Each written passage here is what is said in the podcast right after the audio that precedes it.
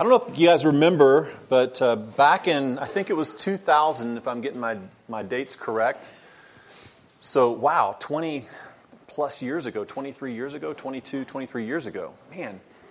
Um, but a little book was published called The Prayer of Jabez. That title ring a bell to anybody? The Prayer of Jabez. This is a book that's taken from an actual Old Testament prayer and it was written by Bruce Wilkinson, and uh, the, the point is not to go into the details of the prayer nor the book itself, but to just recount some of the elements of that publication and what it was oriented around. Basically, it took this prayer of Jabez in the Old Testament, a very limited uh, part of Scripture in the Old Testament, very little background information, but it was a prayer that had to do with, with a man praying for God's blessing on his life, the expansion of blessing, the expansion of territory. And, and the book was written in such a way to compel believers to basically learn how to effectively pray the prayer of Jabez. For that to, in some ways, become a bit of your, your spiritual discipline and practice so that you too would experience the blessings of God through this prayer that Jabez experienced. And this turned into a worldwide phenomenon. Millions and millions of copies of this book were sold. I even remember it turning into a whole, you know, Christ, Christian tchotchke section in the Christian bookstore. You know, Christian trinket section, you know, the prayer of Jabez bookmarks and the prayer of Jabez t-shirts and the prayer of Jabez, you know, slippers and whatever. I mean, it just all kinds of Christian paraphernalia were produced surrounding this publication of this book. And this was one of those more contemporary examples of a violation of a biblical interpretive principle that we major on here, and that interpretive principle is the importance of context. To be able to understand what any particular passage of Scripture actually means by what it says, and not just context, but a misappropriation of the genre of Scripture, which was a, it's a narrative passage, so you you have to be very careful about taking narrative passages and, and literally turning them into a precept that you then follow. But this issue of context is so significant and was so missed in this whole phenomenon. I don't know about you, but I, I mean, there's a certain appeal. If, if all I need to do is learn how to repeatedly recite a prayer in order to have all of this blessing in this life come to pass? Kind of enticing, kind of compelling. Well, it certainly was compelling for many, many, many people.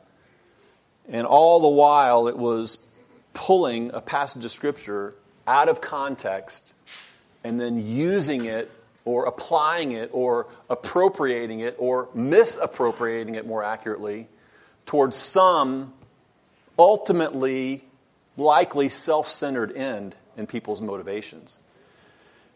This matter of context is extremely important. When we come to this section in the second half of 1 Corinthians chapter 9, obviously that is the case as well. Kind of goes without saying, I would, I would assume. But you come to this section toward the end of the chapter that we're going to be dealing with, not in as much detail today, but moving forward. And no longer are you just wrestling with this principle of context and understanding what Scripture means by what it says as a principle, a foundational, foundational principle for rightly understanding what the text of Scripture is teaching at any given place or point throughout the, the, the text of, of the Bible, Old Testament, New Testament. But you get to this place where uh, uh another uh, sort of missiological term emerges called contextualization. Contextualization. So at the end of the chapter, we, we talked about this last time, but you, you see this familiar refrain from the Apostle Paul. I'm sure many of you have heard this before. Maybe you've even heard sermons preached on this. Maybe you've read books about this. I don't know. But it's a familiar passage. It has one of those sort of rings to it, if you will. Starting in verse 20, we could say, To the Jews I became as a Jew in order to win Jews.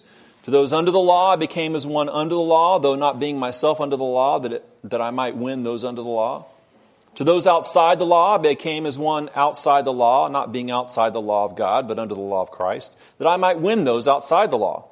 To the weak, I became weak, that I might win the weak. And here's the, here's the catchphrase I become all things to all people, that by all means I might save some. That particular phrase in this larger chapter, in this larger section, of 1 Corinthians, and 1 Corinthians chapter 9 in particular, is one of those passages of Scripture that by many has been lifted up out of its context and then deployed in ways to justify a range of ministry and missions methodologies that are suspect at best and aberrant at worst. And the interesting thing about this is that it, a whole, a whole, a whole terminology, a whole sort of theory, a whole sort of practice area in, in missiology or in the, the study of missions called contextualization kind of emerges from this particular passage.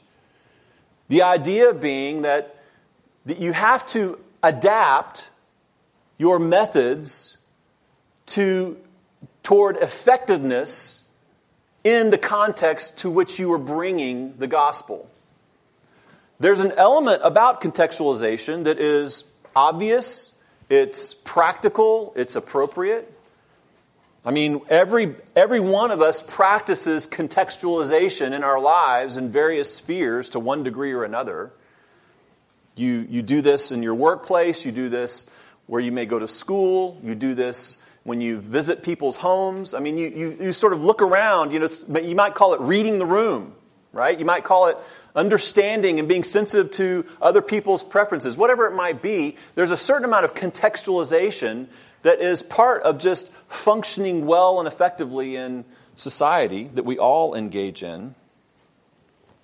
But when you apply it into the areas of ministry philosophy or missions philosophy, if it's taken to a certain extreme, no longer are you just simply trying to make sure that your approaches to ministry or your approaches to mission take reasonable account of the context in which you are serving, the languages, the, the, the social uh, priorities and mores and norms and taboos. You have, to, you have to understand that. I mean, you don't show up in, for example, a Muslim country and flaunt your Americanism and then begin sharing the gospel on the streets as though that's going to you know, be a good thing to do. There are certain things of wisdom and prudence that are tied to this matter of contextualizing your approach to gospel witness and gospel ministry that are important and appropriate and needful. But what has often happened, both in the context of, of missions in a foreign context and an overseas context, as well as philosophy of church ministry here in the United States, is that this, these principles of helpful contextualization slide into nothing short of what's called syncretism, where you merge or thoroughly blend truth principles of gospel witness or even gospel content you, you merge it with whatever the prevailing ideology, society, cultural norms, cultural priorities. You merge it completely with that, and in so doing, you completely water down and distort the core message of the gospel. You, you, you, you, you water down or you distort the clarity of God's word in some particular area. That's syncretism in a, in a, in a nutshell. And we see this happening in our day and time over and over and over and over again. What happens in our culture is that things that mean really nothing get elevated to a place of supreme importance under the auspices of contextualizing the message and the ministry for the current culture. So, for example, things like clothing style, preaching style, music style, facility and architecture style. All of these things get elevated to a premium level as a means by which we can do or be all things to all people so that by all means we might save some. And it goes so far as to say that the absence of elevating these surface kinds of things and giving them a sense of priority in your ministry and in your witness and in your church philosophy of ministry, to avoid that kind of contextualization is to not be interested in actually winning people to Christ. I mean, obviously, that's the conclusion you'd have to come to. So, I'll be a little bit pejorative, but like, you know, the typical pastor in skinny jeans and a hoodie who sits on a stool is trying to contextualize his presentation to some hipster demographic so that his message of the gospel will be more effectively received. And it's one thing to have a personal sense of style in the clothing you wear. It's an entirely different thing to say that this is what we must do. This is one of the things that we must do in order to be effective in our gospel witness. The other side could be true as well. Buttoned up, coat, even a tie. I mean, that's really, that's really the proper way to, to preach and deliver the message of the gospel. It demonstrates a sense of reverence. It demonstrates a sense of awe. It dem- whatever. So we can, we can err on either side of, the, of a spectrum here in this whole notion of contextualization. But at the end of the day, it takes our eyes off of the core truth of God's Word about the nature of the gospel, the way in which the Lord saves people, what we're called to in our gospel witness, and the clarity of the gospel message and the clarity of Scripture and the power of Scripture in and of itself apart from my skinny jeans, completely detached from my suit and tie. The Apostle Paul, in this entire section, is really breaking up all of these notions of preference or liberties or freedoms being a priority being something that needs to be insisted upon, being something that is the motivating driver of not only what we do, but why we do what we do in, in the areas of ministry and gospel witness. The Apostle Paul is really blowing all of these notions up in this passage. Now, we looked at, we began to look at this particular section in verses 15 to 27 last week. Of course, we've been spending an, an, a lengthy amount of time addressing this larger matter of rights. Begun, begins back in chapter 8, where there were those in Corinth who were, in a way, insisting upon their right to partake of meat sacrificed to idols. It was part of their liberty in Christ because truly, idols are nothing.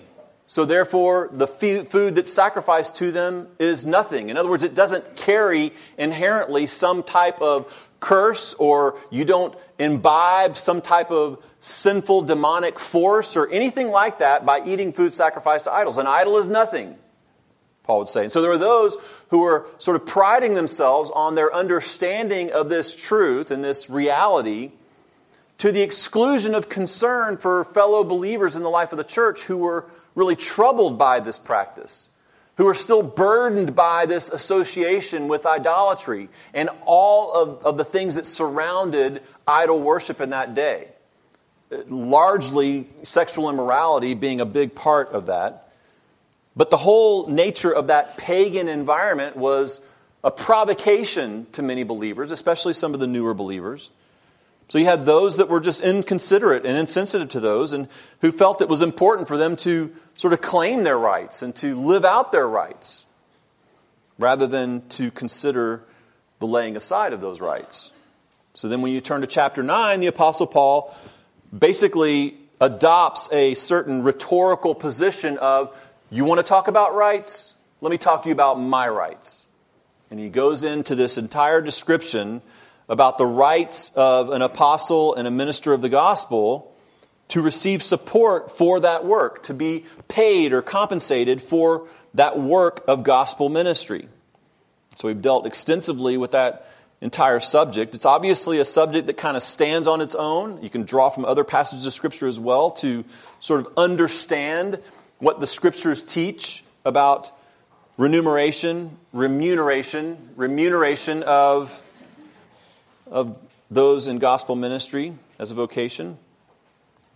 But it's also set in this larger context as illustrative material of an illustration of the rights that he has rights to sustenance and support, of generous provision, even.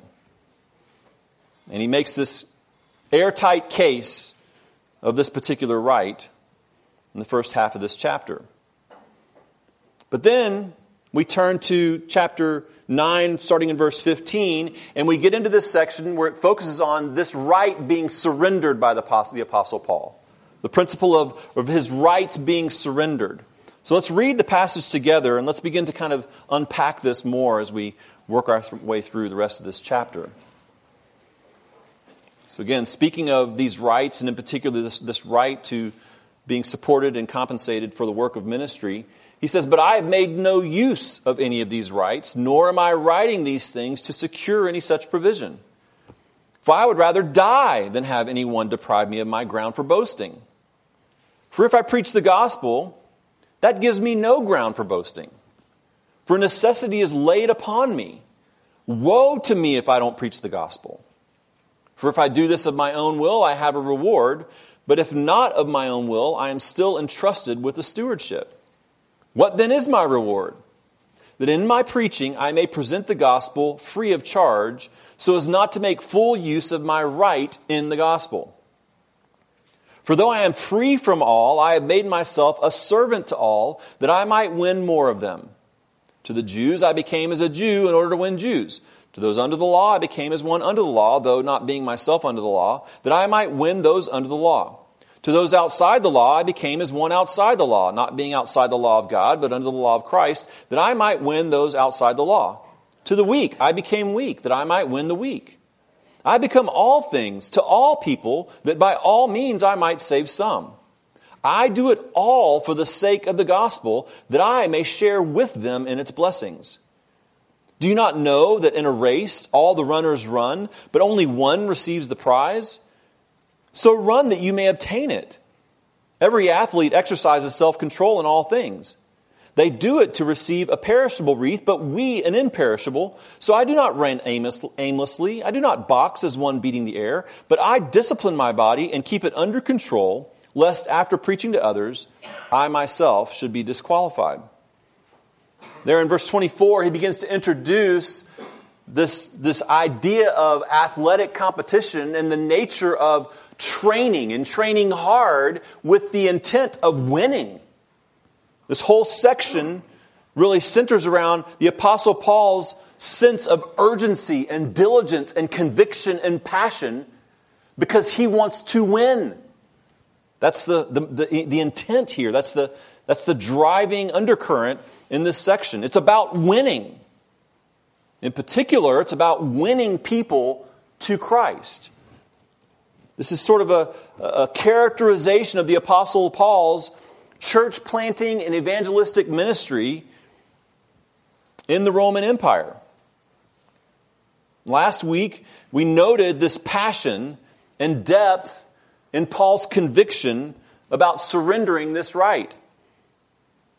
Back in verse 12, he mentions the fact that he wasn't going to use this right. He surrenders this right. I've not, I've not made use of this right, but I endure anything rather than put an obstacle in the way of the gospel. So he introduces this principle that there's an obstacle that if I were to exercise this particular right, it would raise up something that would serve as a barrier to the effective advancement of the gospel. So I don't want to be anywhere close to that kind of error. I won't do anything to put some kind of hindrance or obstacle in the way of the gospel's progress. But then here in verse 15, he kind of restates this refusal to make use of this right. It is a right. He's argued for it. He's defended it carefully and effectively, but it's something that he refuses to exercise. And he, he refuses to exercise it in a way that has deep conviction around it. There is no way, in fact, I'd rather die than give up my ground for boasting. So there's some strategic advantage that he's also dealing with. That in some way, by him taking money for his work of ministry and gospel proclamation in Corinth, somehow that would diminish the effectiveness of his gospel message. Somehow that would get in the way of the clear reception of the gospel, is the idea. Somehow it would, it would diminish a strategic advantage that he's trying to hold on to. And so we raised this question last week. What is this all about? Why is he having such a deep conviction conveyed here that he'd rather die than take money and surrender his right or his ground for boasting for bringing the gospel to them, what he says, free of charge? The other thing we mentioned last week is that this is not just something that took place in Corinth, but this was kind of a pattern for his his apostolic ministry in other places. We referenced what he did in Corinth from Acts chapter 18, the backstory there. But then in 1 Thessalonians, you see a similar, a similar uh, allusion to this, where they worked night and day. They didn't want to become a burden to anyone there.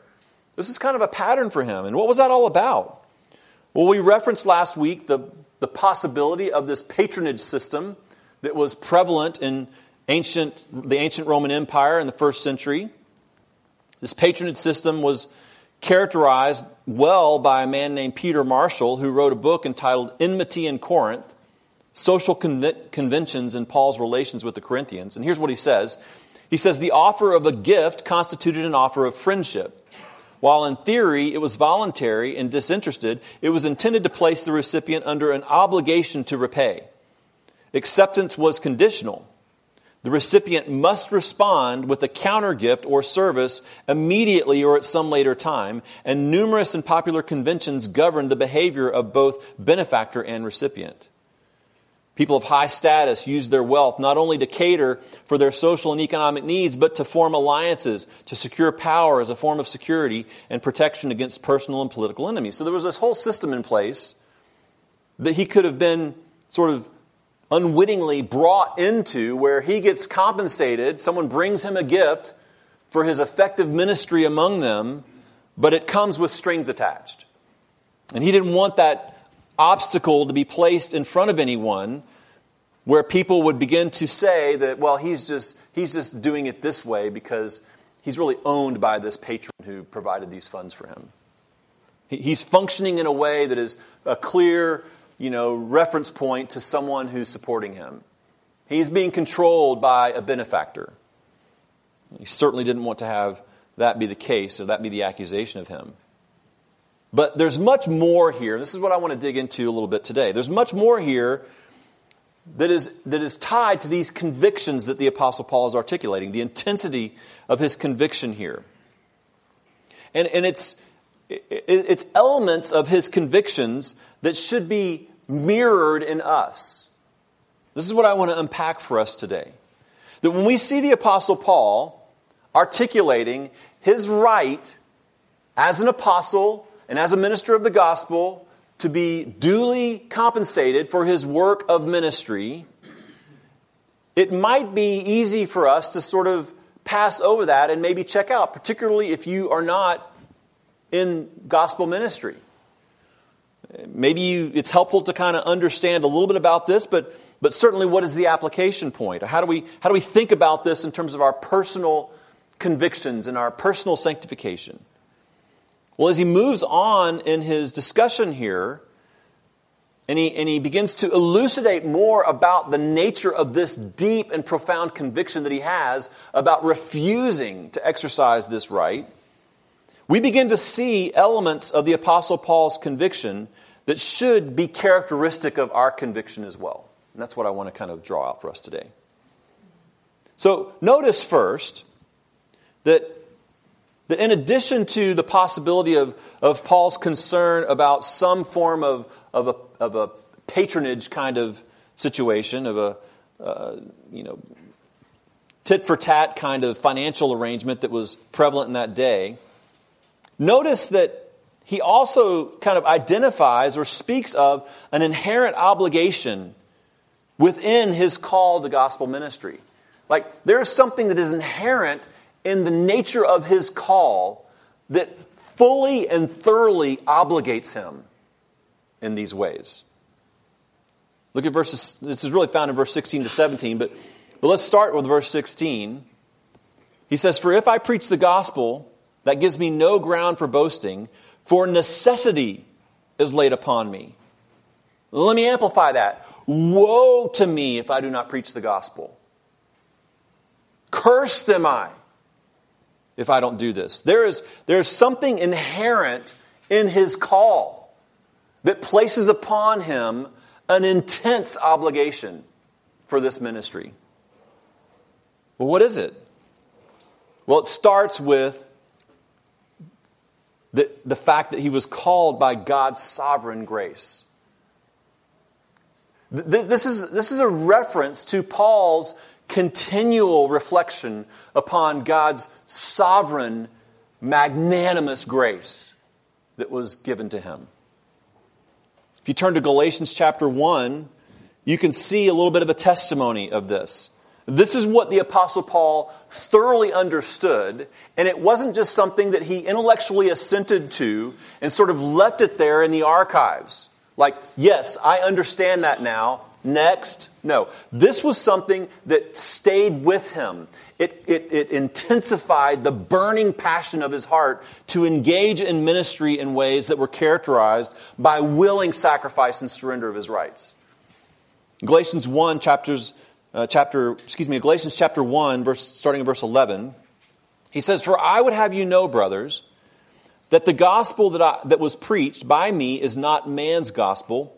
For I did not receive it from any man, nor as I taught it, but I received it through a revelation of Jesus Christ, hearkening back to Acts chapter 9.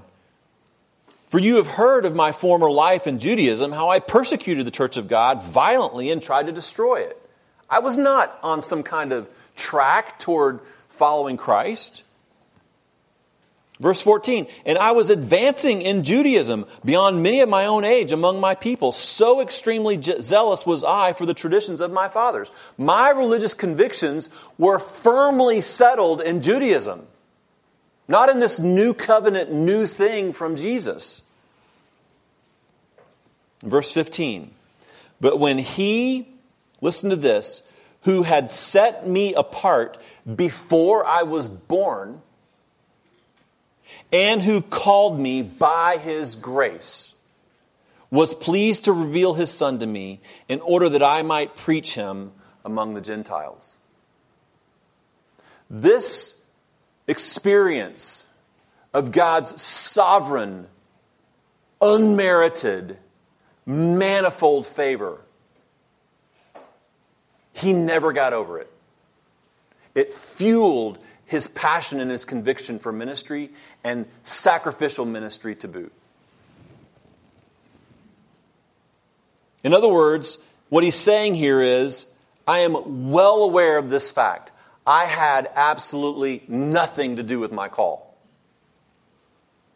Nothing to do with my call to salvation. I was headed to persecute Christians. I was firmly entrenched in my Judaistic background and belief. I was excelling in it. I was characterized by full on zealotry. That's my profile. I had nothing to do with this call to salvation, and I certainly had nothing to do with Christ commissioning me to be an apostle to the Gentiles. This was all of grace. Every bit of grace. In no way does his diligent and fruitful labor in preaching the gospel and discipling the Corinthians give him some ground for boasting? Not at all. He's under obligation because of this magnanimous grace that he didn't deserve. He refers to this same kind of idea at the end of 1 Corinthians. We've looked at this numerous times before throughout our study. In verse 9 of chapter 15, he says, For I am the least of the apostles, unworthy to be called an apostle. This should not have happened because I persecuted the church of God. And then in verse 10, but by the grace of God, I am what I am. And his grace toward me was not in vain. Listen to this. On the contrary, I worked harder than any of them.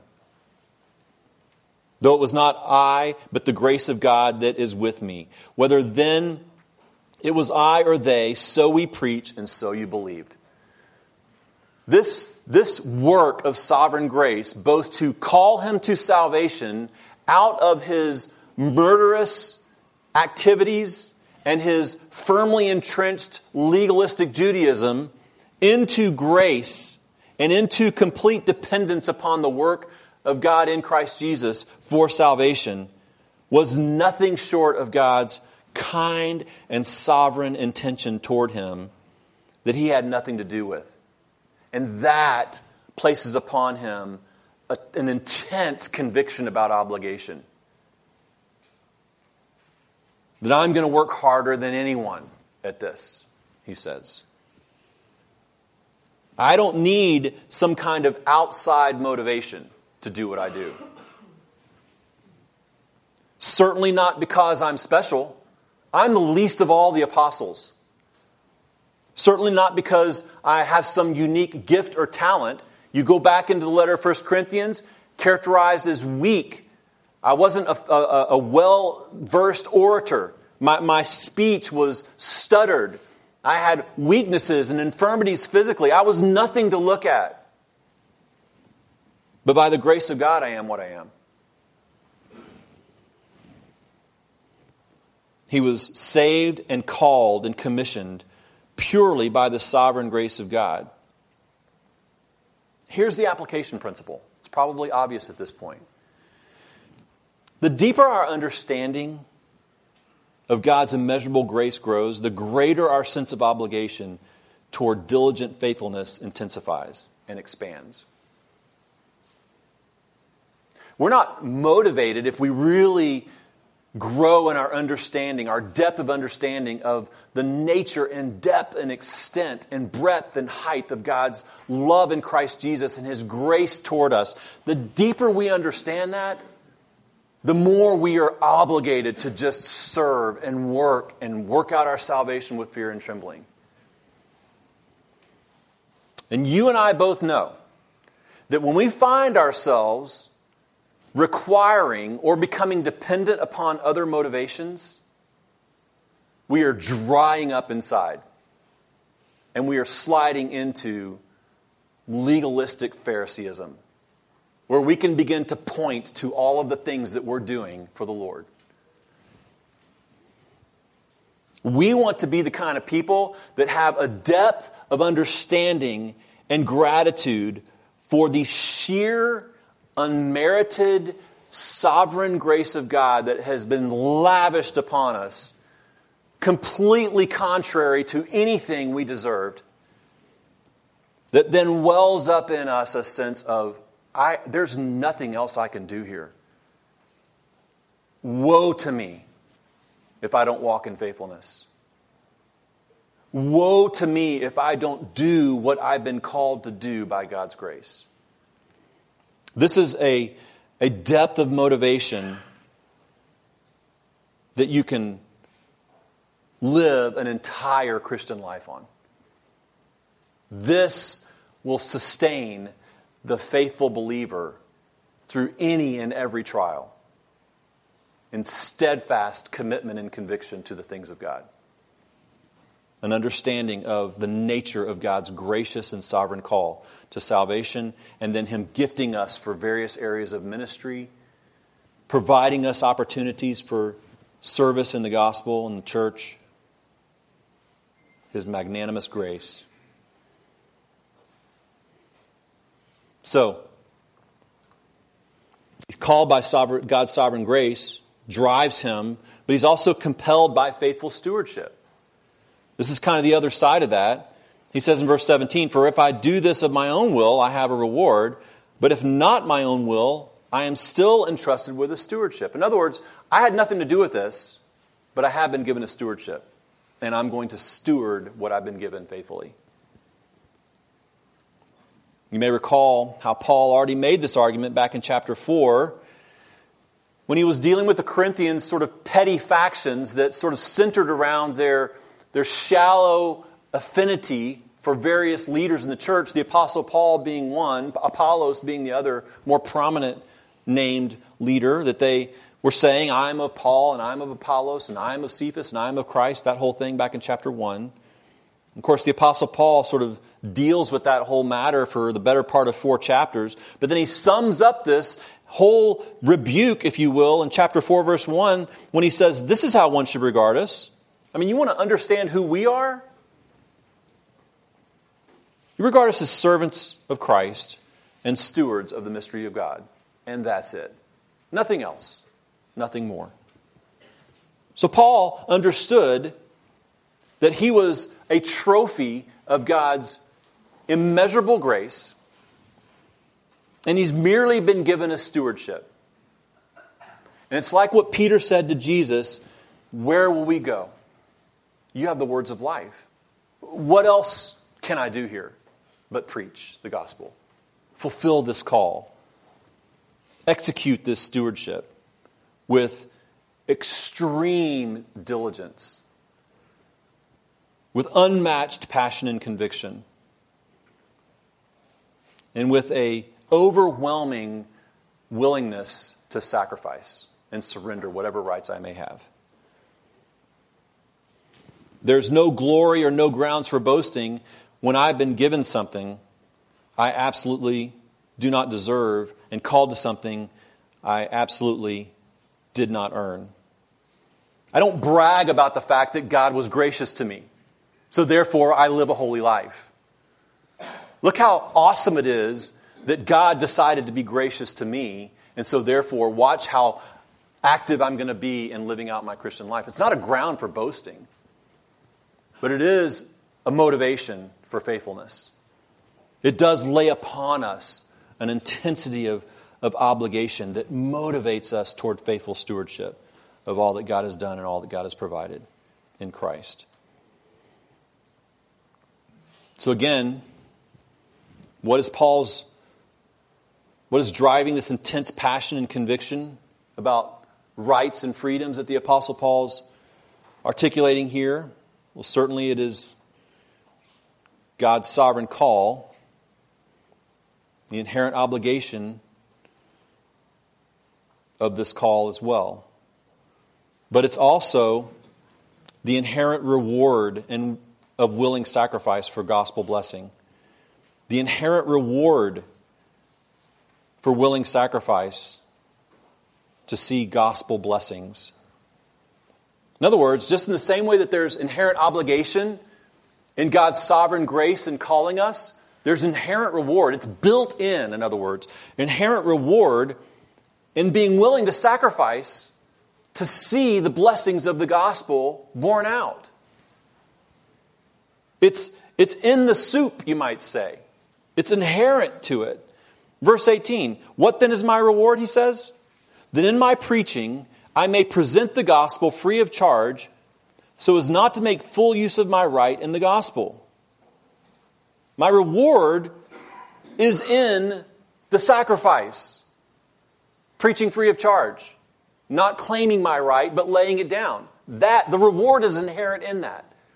It's kind of counterintuitive, but it's the nature of the Christian life, is it not? We talked about this a little bit last week. We've been talking about this in our study of Matthew. Come, follow me.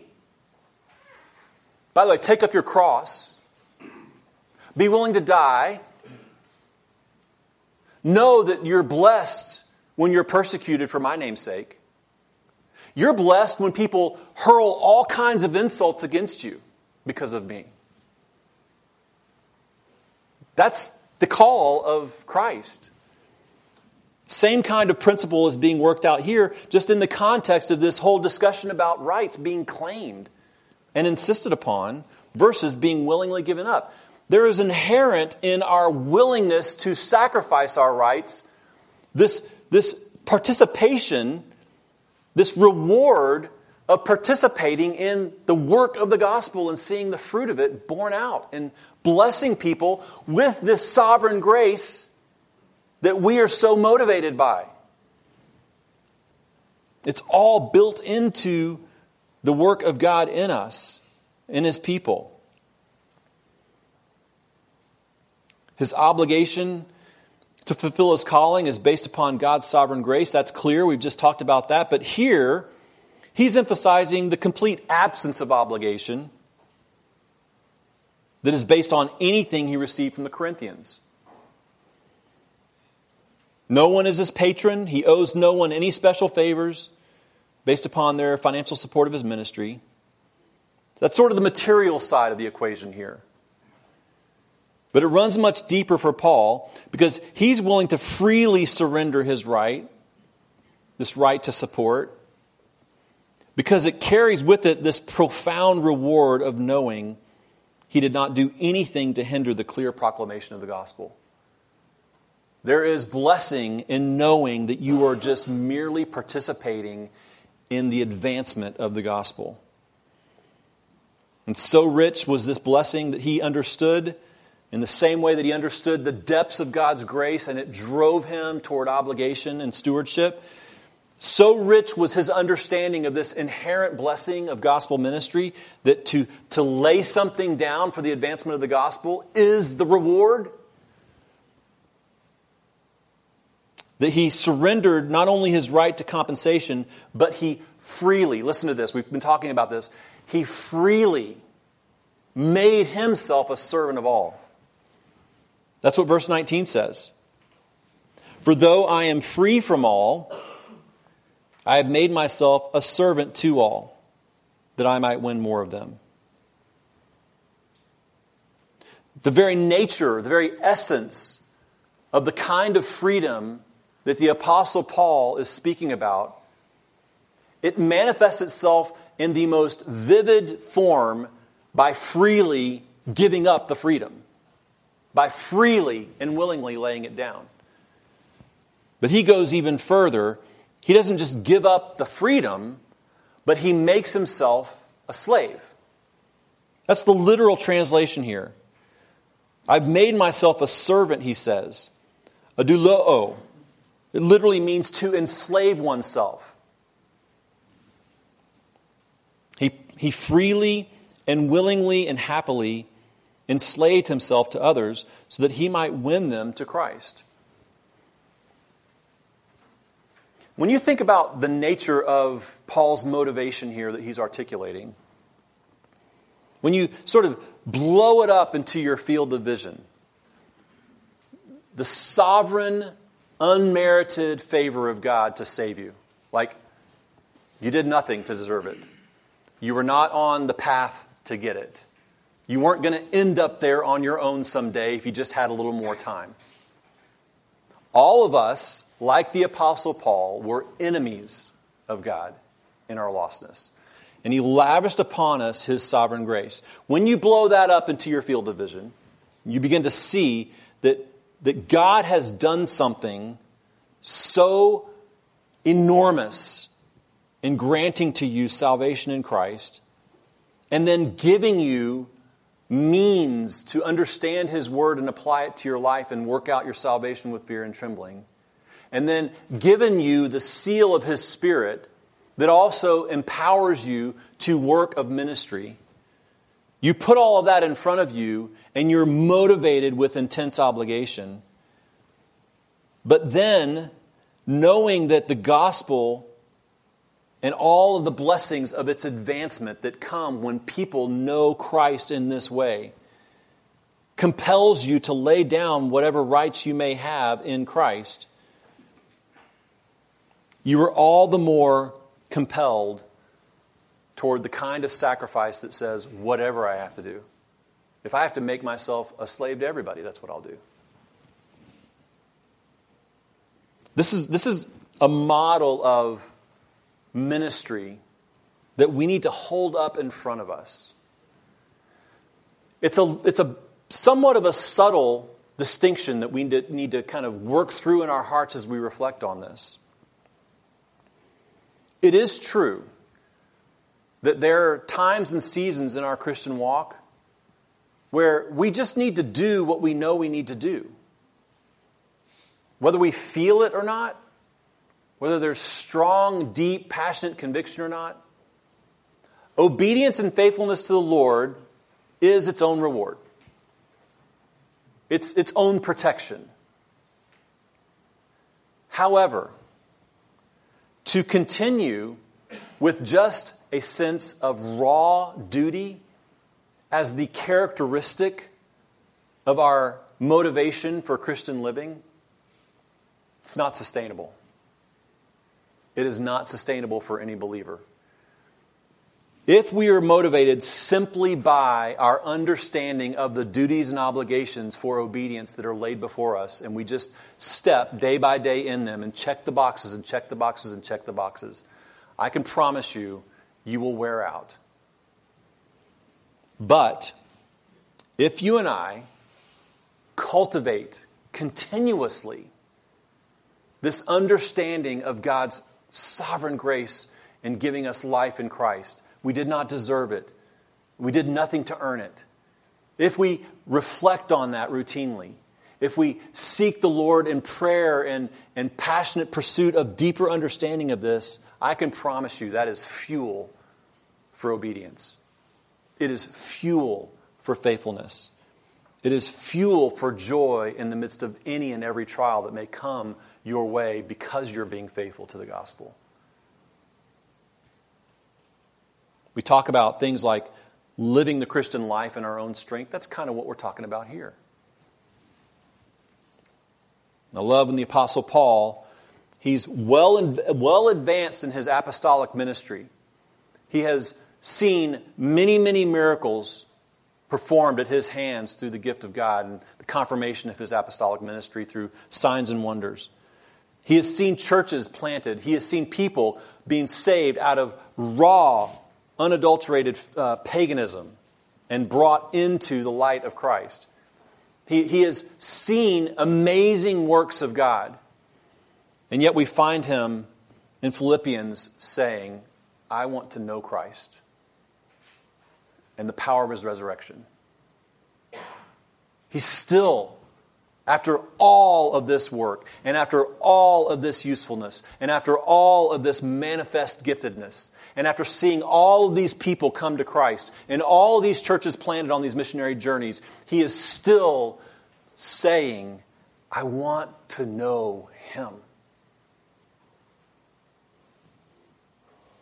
This, this is the point of application for us. Yes, there are times when we must just be faithful and do what we know we're called to do, whether we feel like it or not, whether we have passion behind it or not. Yes. Be faithful, obey, trust the Lord. But man, do we not need to cultivate and renew in our hearts and our minds and remind ourselves of what God has done for us in Christ Jesus purely by His grace and not based upon anything we've done to deserve it. And then He's called us into this work of ministry. He's given us a stewardship that we might be faithful evangelists who take this message of, of saving hope in Christ to the nations. He's empowered us by His Spirit to live godly lives and to know what to say in the right moment. He's given us the power of His Spirit, the illuminating work of His Spirit, to look into the Word of God and to understand what it means and then to know how to apply it to our lives and to work it out faithfully as we grow and mature. He's provided all these things for us. And He's calling us to not be characterized by those who are trying to lay hold of what we are entitled to, to cling to what is rightfully ours, but to gladly lay it all down if it means the advancement of this work of the gospel. What else am I going to do? He would say. Except make myself a servant of all. So when you think of it, this context, and you begin to move into the descriptive nature of this work, you begin to see that this has to be about more than making sure we wear clothes that people will think are cool or hip or whatever. This has to be about more than just making sure that our music style is appealing to pop culture. When, when he begins to talk about him becoming a slave to all, example to the Jew I became as a Jew. Example to one under the law I became as one under the law. To the weak I became as the weak. I, it has to be about something more than just style, right? Well, this is what we're going to unpack as we get together next time. What does it mean to make yourself a slave to all, such that you would, for example, in a context of Judaism, become as a Jew? In the context of paganism or the Gentile world, you would become in some way like a pagan. What does that look like? How do we walk in faithfulness in our gospel witness in a fallen and corrupt world? How do we enter into the corridors of abject paganism with the message and light of the gospel and not water it down and make it syncretistic so that we're trying to build some kind of bridge toward you know, relationship, like we're trying to manipulate them into the kingdom? Let me show you how relevant I am. Let me talk to you about how much I know about your religion so that you respect me. All these different things that motivate people to try to take on these, these methods and these approaches of contextualization as though somehow the work of God's grace is not ultimately and dependently a sovereign work. How do we become like this or like that and yet walk in faithfulness with our gospel witness. So that we can be characterized by this athlete who runs a race, who boxes, who trains and disciplines himself so that he might win and not be disqualified. That's where we're going. So stay tuned. Let's pray.